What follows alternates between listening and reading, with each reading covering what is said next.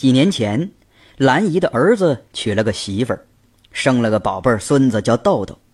谁知道这个儿媳是个厉害的角色，假借坐月子住回了娘家，最后呢，连带儿子也被拐了过去。就这样，儿子成了入赘的女婿。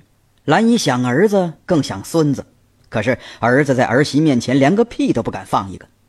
每年他们也就回来一两趟。好在呀，兰姨还有个女儿。不时的过来探望，但是总不能天天照应着。兰姨的心里很空虚。很快，邻居二宝家的儿子苗苗成了他的精神寄托了。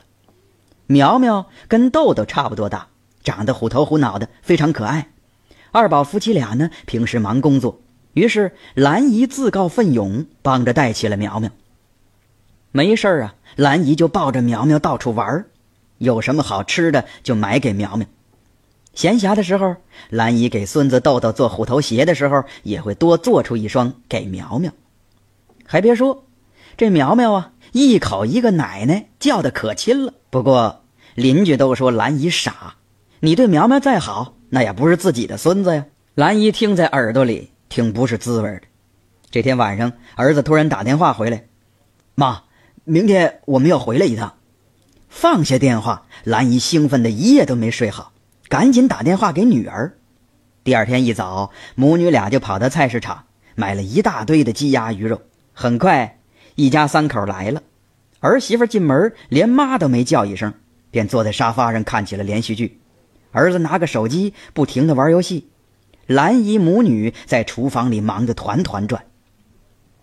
院子里，豆豆和苗苗玩在了一起。不一会儿，外边传来了哭声。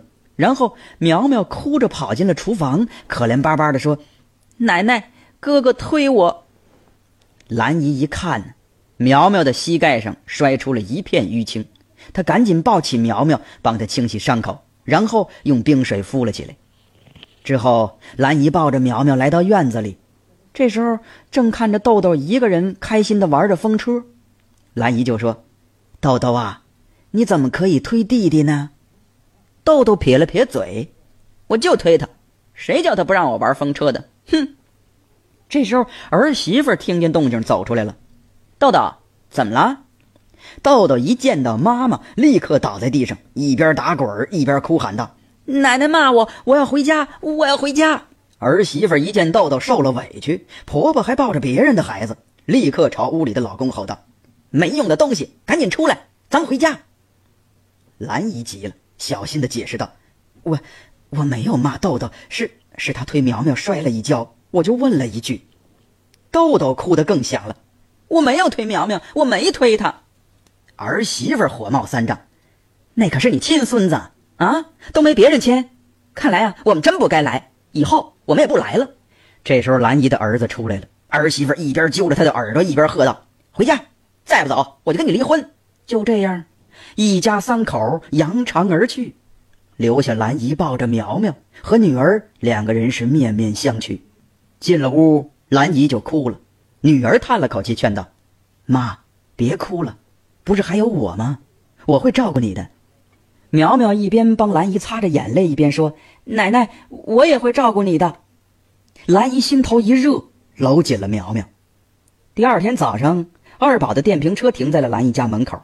他从屋里喊道：“他妈，煤气罐我帮你拉回来了，还帮你带了一袋米。哦，对了，这是你的高血压药啊！我跟你说一说，每顿该怎么吃。”那天，二宝像往常一样熟练地把这煤气罐搬进来，把米倒进缸里，然后他拿出笔，在每一盒药上仔细写好每顿的剂量。兰姨抱着苗苗，第一次那么仔细地端详二宝，看着看着，他眼圈就红了。隔天。兰姨就想通了，自己还能活多少年呢？她想要的不就是这样的生活吗？有个人像儿子一样知冷知热，有孙辈绕膝，每天追着她叫奶奶。就算是二宝父子跟他没有血缘关系，那又有什么关系呢？重要的是他们对自己好，能让自己快乐。从那天起，兰姨的心彻底放宽了。每当她抱着苗苗走在路上的时候，心里都特别踏实。每次有不知情的人问，哟，这是您孙子呀？兰姨就乐呵呵的说：“啊，是孙子，是我孙子。”亲孙子。